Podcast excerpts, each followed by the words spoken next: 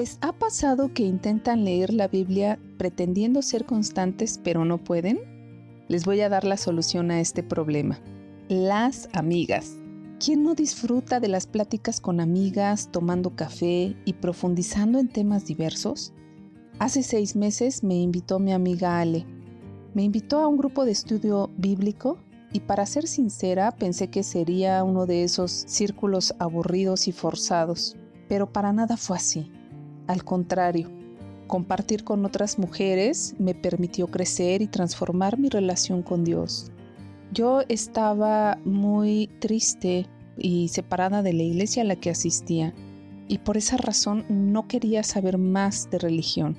Sin embargo, estas pláticas profundas y sinceras me movieron de ser de una cristiana estancada a tomar pasos de crecimiento espiritual. Este tiempo se convirtió en disfrutar de la lectura, en pláticas muy ricas con anécdotas personales y entretejiéndonos con la palabra de Dios. Acompáñenos a buscar esas perlas escondidas que Dios nos tiene a cada una de nosotras en este podcast que hemos preparado para ti. Perlas de fe, conversaciones que transforman. Hola amigos, buenos días. Pues quiero agradecerles que estén aquí presentes con nosotros. Este es nuestro primer capítulo de podcast. Una de las razones por las que decidimos reunirnos y hacer esto es porque empecé a leer la Biblia, igual recibiendo una invitación de otra amiga, a escudriñar a profundidad mi lectura de la Biblia. Yo no soy una experta, pero lo que quiero es compartir lo que yo aprendo y compartiendo con Eren y con Karen, y esperemos que otras amigas se nos unan más adelante, es porque dedicarme seriamente a escuchar lo que Dios me enseña me ha mostrado quién es Jesús, a quien ahora veo con una luz diferente, porque antes yo decía, Jesús existe, pero en realidad no lo conocía como ahora lo conozco, que es el Hijo de Dios. Y pensé que esto era, demasiado bueno y quiero compartirlo con mis mejores amigas, como lo hice con, con Eren y con Karen, porque juntas iniciamos este recorrido de iluminación y enriquecimiento y nos comprometimos a analizar un capítulo diariamente, lo cual pues ha sido, sí, sin duda, mucho trabajo, pero también ha sido gratificante porque esta idea surgió viendo los beneficios que nosotras obteníamos y ver diferentes perlas eh, que encontrábamos cada una. Es por ello que los invitamos a ustedes a que participen escudriñando la palabra de Dios, compartiendo las perlas de vida que ustedes encuentran aquí con nosotras. Y bueno, pues vamos a empezar en el Evangelio de Juan, que es uno de los registros más tempranos de la vida de Jesús, por lo que decidimos iniciar este podcast aquí. Este Evangelio aprendemos que fue escrito por uno de los seguidores más cercanos de Jesús llamado el discípulo al que Jesús más amaba y que aparece muchas veces en la, ración misma. Sin duda hay algo de debate respecto a que si es Juan, hijo de Seib, o un Juan diferente que vivió en Jerusalén y que después fue conocido por la iglesia como Juan el Anciano. Sea el Juan que sea, el libro está escrito para que nosotros creamos que Jesús es el Cristo, el Hijo de Dios, y para que al creer tengamos vida en su nombre. El primer capítulo abre con un poema introductorio muy hermoso, donde incorpora, incorpora perdón, el propio testimonio ocular de Juan y es diseñado brillantemente con un propósito claro que declara que esta historia se ha escrito para que nosotros creamos que Jesús es el Cristo, el Hijo de Dios, y para que al creer tengamos vida en su nombre. Bueno, pues amigos, este libro es realmente genial porque su primera mitad abre con una historia corta, seguida por un gran bloque de relatos acerca de Jesús, haciendo señales milagrosas que generan controversias. La más poderosa es la resurrección de Lázaro, quien estuvo muerto por tres días, lo que provocó que los líderes de Israel decidieran matar a Jesús. Pero esto nos lleva a la segunda mitad del libro, capítulos que se enfocan en la última noche de Jesús y las últimas palabras para sus discípulos, seguido de su arresto, juicio, muerte y resurrección. Pero hoy solamente nos vamos a enfocar en el primer capítulo. Así que el libro inicia con una introducción de dos partes. La primera comienza con un hermoso poema que dice así. En el principio ya existía el verbo, y el verbo estaba con Dios, y el verbo era Dios. Por medio de él todas las cosas fueron creadas. Sin él nada de lo creado llegó a existir. En él estaba la vida, y la vida era la luz de la humanidad. Esta luz resplandece en las tinieblas, y las tinieblas no han podido extinguirla. Y eso me transportó inmediatamente al Génesis 1, porque abre de la misma manera. Dice el versículo 1 de Génesis 1, Dios en el principio creó los cielos y la tierra.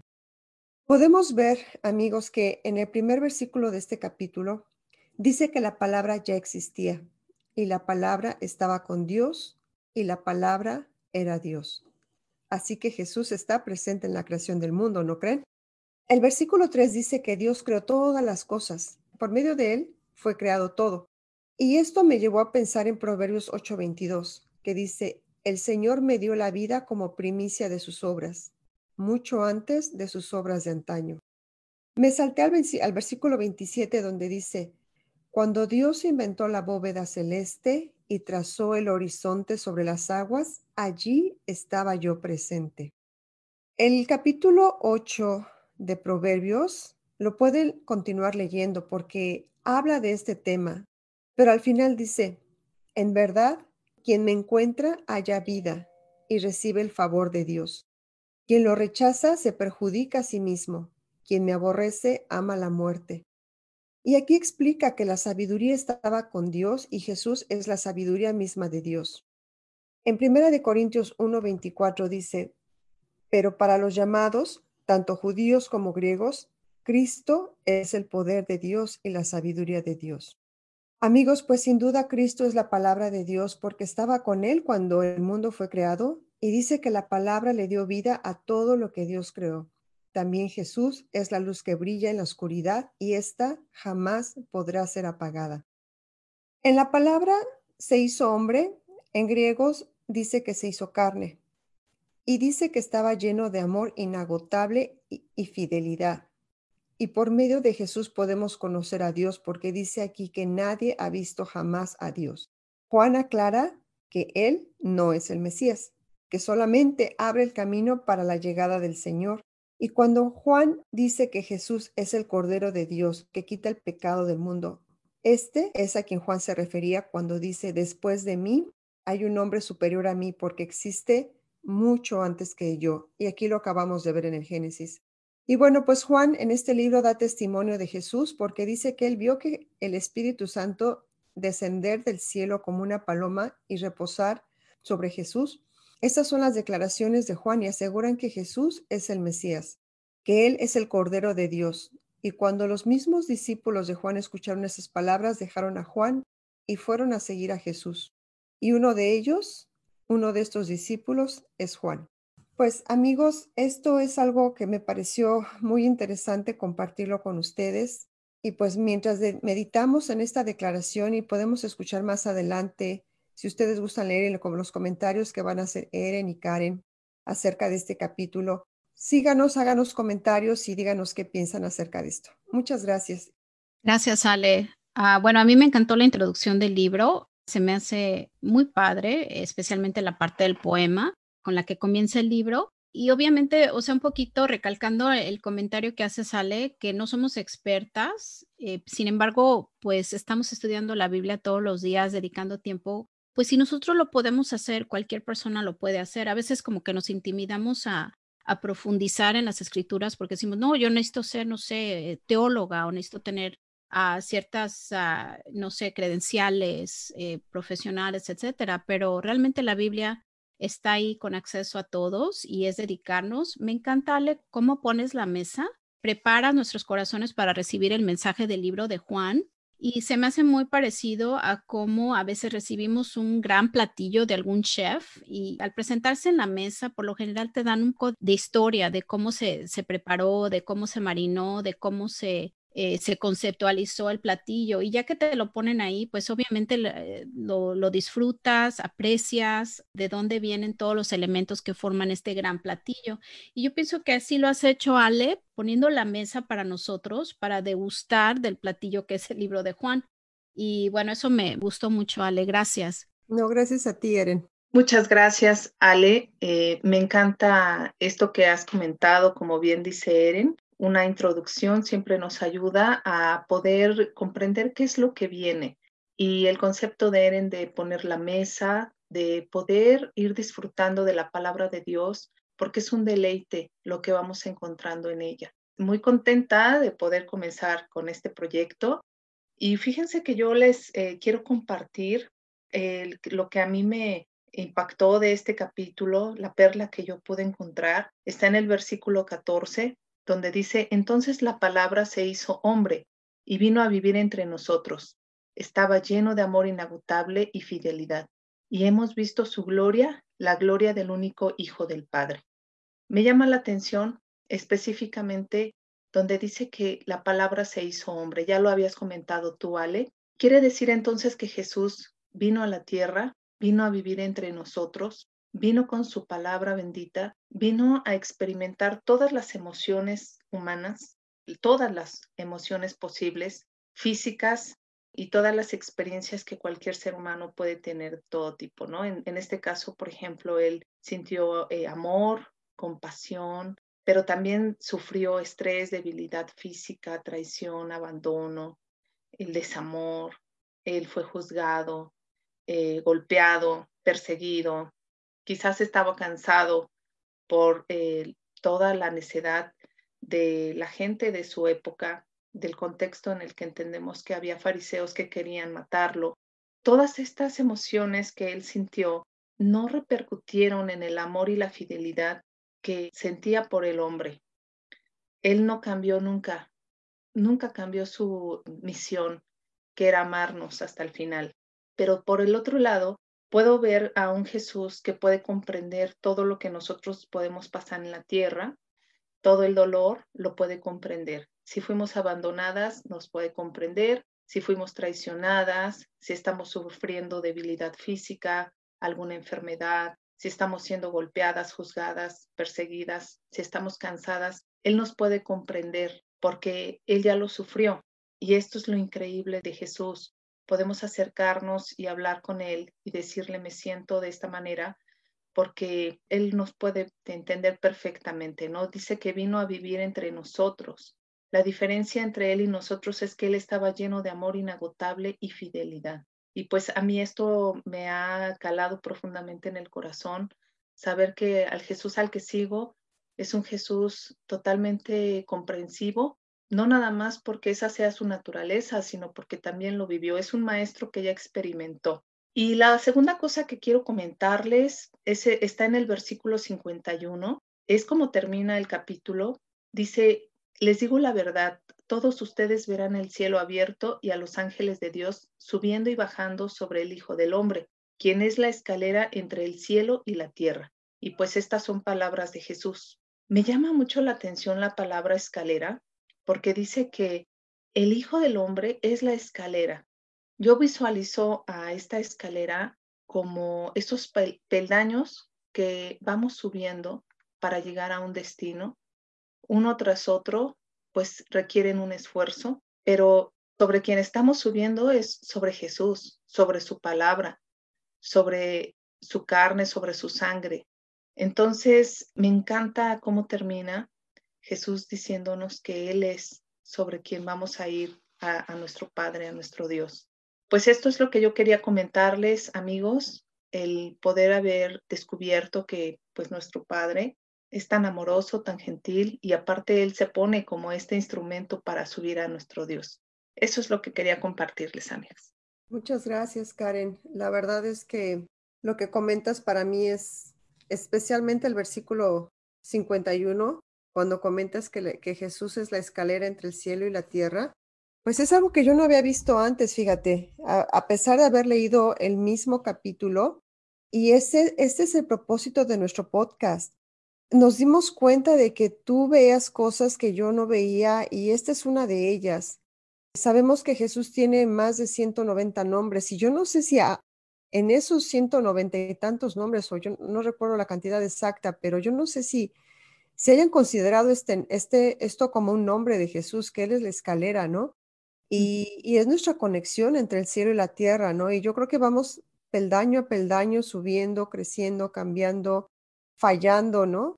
Pero también lo que tú dices al principio, ¿no? Que es acercarnos a Jesús porque se hizo hombre, porque tuvo experiencias como nosotros los seres humanos, que está lleno de amor inagotable, ¿no? Este, yo sin duda pues fallo incontables veces cada día, pero tenemos a Jesús con ese amor inagotable y que nos lleva peldaño a peldaño, ¿no? Porque Él además prometió que estaría con nosotros todos los días hasta el fin del mundo. Y pues este comentario que tú haces, Eren, este Karen, perdón, me, me, me llena de reflexión y, y, me ayuda porque sin duda me anima mucho, ¿no? Y me anima tanto que estemos haciendo este podcast para encontrar las perlas, ¿no? Esas perlas que nos llenan de fe, este, que, que tú compartes hoy con nosotros. Gracias, Karen.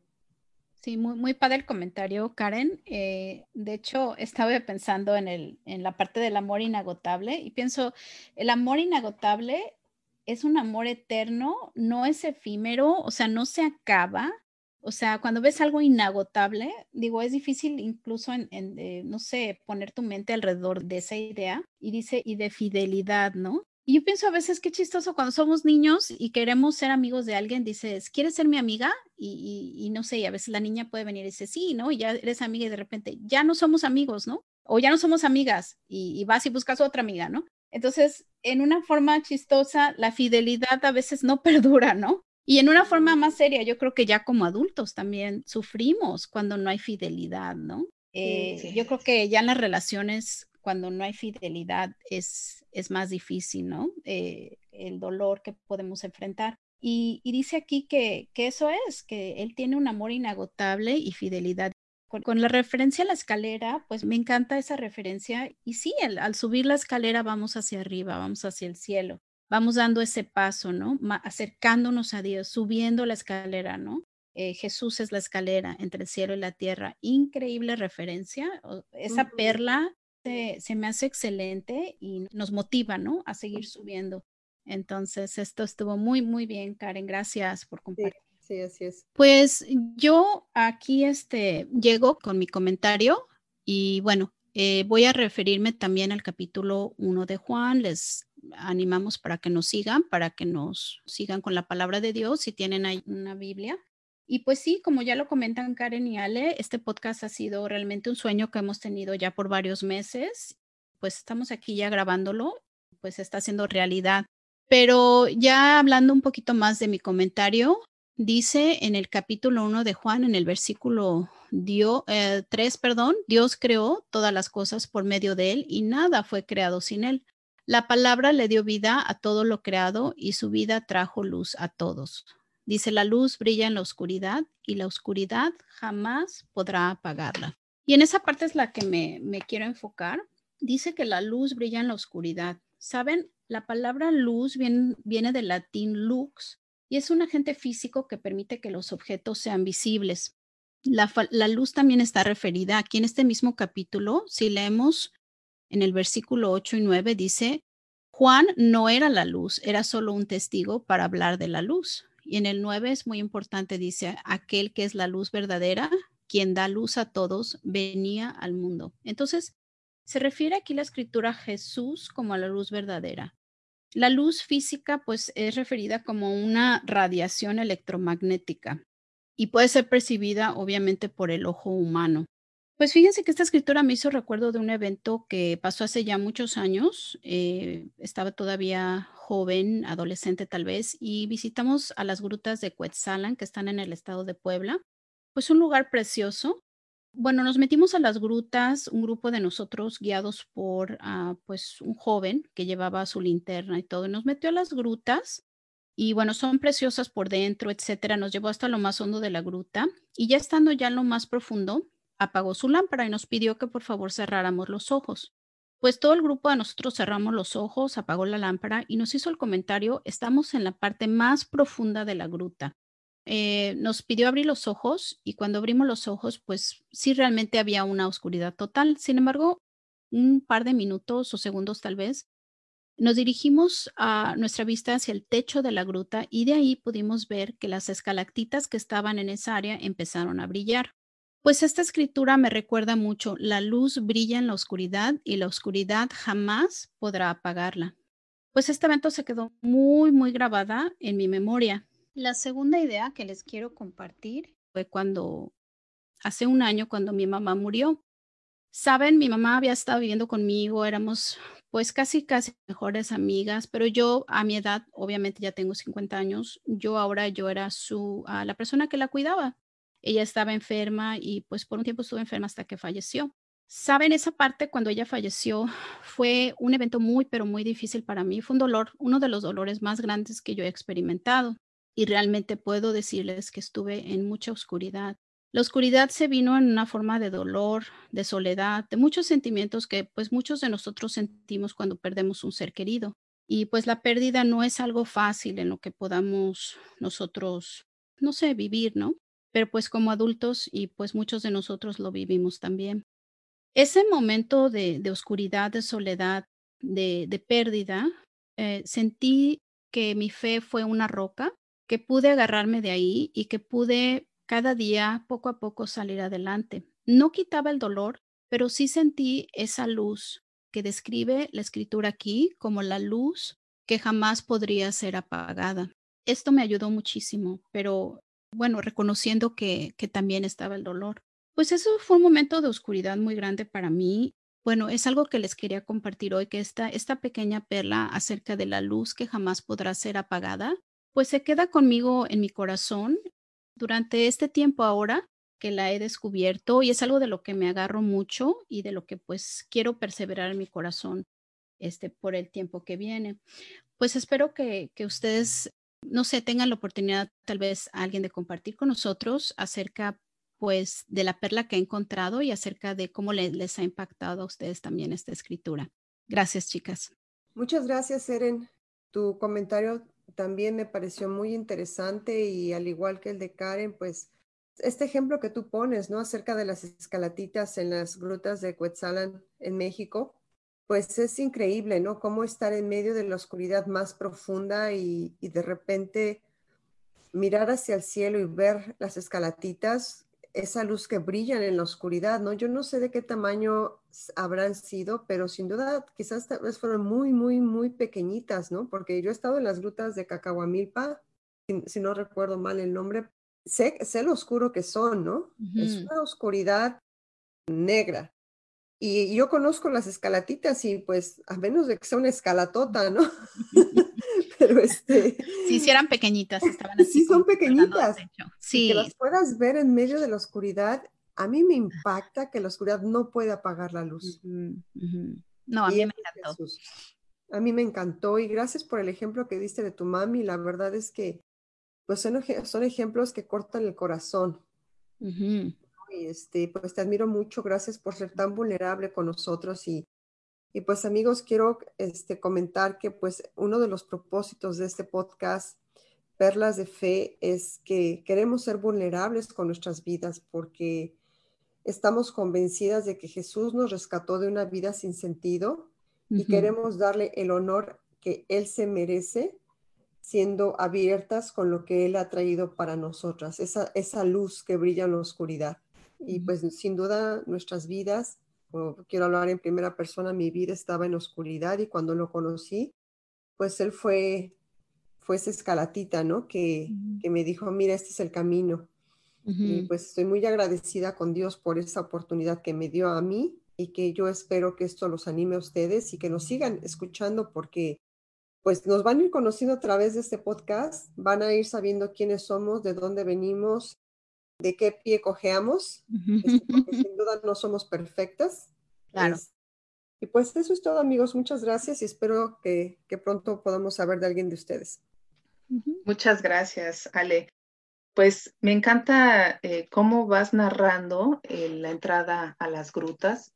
Me hiciste ir contigo. Yo no he ido a una gruta, me encantaría ir algún día, pero pienso que pues esta parte en donde hay un guía que los va llevando, y ustedes van con los ojos cerrados, no puedo dejar de hacer la comparación de que así es la vida, de que tenemos que tener un camino, definitivamente todos en el momento en el que nacemos, tenemos que comenzar a tomar decisiones, a, llevar eh, nuestra vida hacia un camino. Y este camino, pues muchas veces, como comentas, ¿no? Vas con los ojos cerrados, hay oscuridad, y esa oscuridad, pues son todas, son todos esos temores, todo lo que la vida nos va presentando que nos da miedo, que nos abruma. Porque la vida nos eh, está llena de matices también, hay obviamente mucha luz, pero esa luz, esa luz verdadera, la que tú comentas, la luz verdadera, la que ves cuando abres los ojos como lo hiciste en la gruta, cuando el guía les dijo, abre los ojos, y entonces pudiste ver luz en medio de la oscuridad, pues me hace pensar que así es la vida. Jesús nos va diciendo, mira, vete por este camino, sí parece oscuro, sí está, está difícil, pero cuando abras los ojos, es decir, cuando veas mi palabra, cuando escuches lo que yo tengo para ti, vas a poder ver la luz verdadera. Y pues de verdad que es un comentario que me ha encantado, este, me, me quedo con esa perla, esa gran perla. También pues eh, lo que comentas de tu mami, este, qué padre que puedas decir que era tu mejor amiga. Yo creo que muy pocos podemos decir eso, ¿verdad? Y las mamás siempre son un, un gran regalo. Qué padre que hayas podido cuidarla hasta sus últimos días.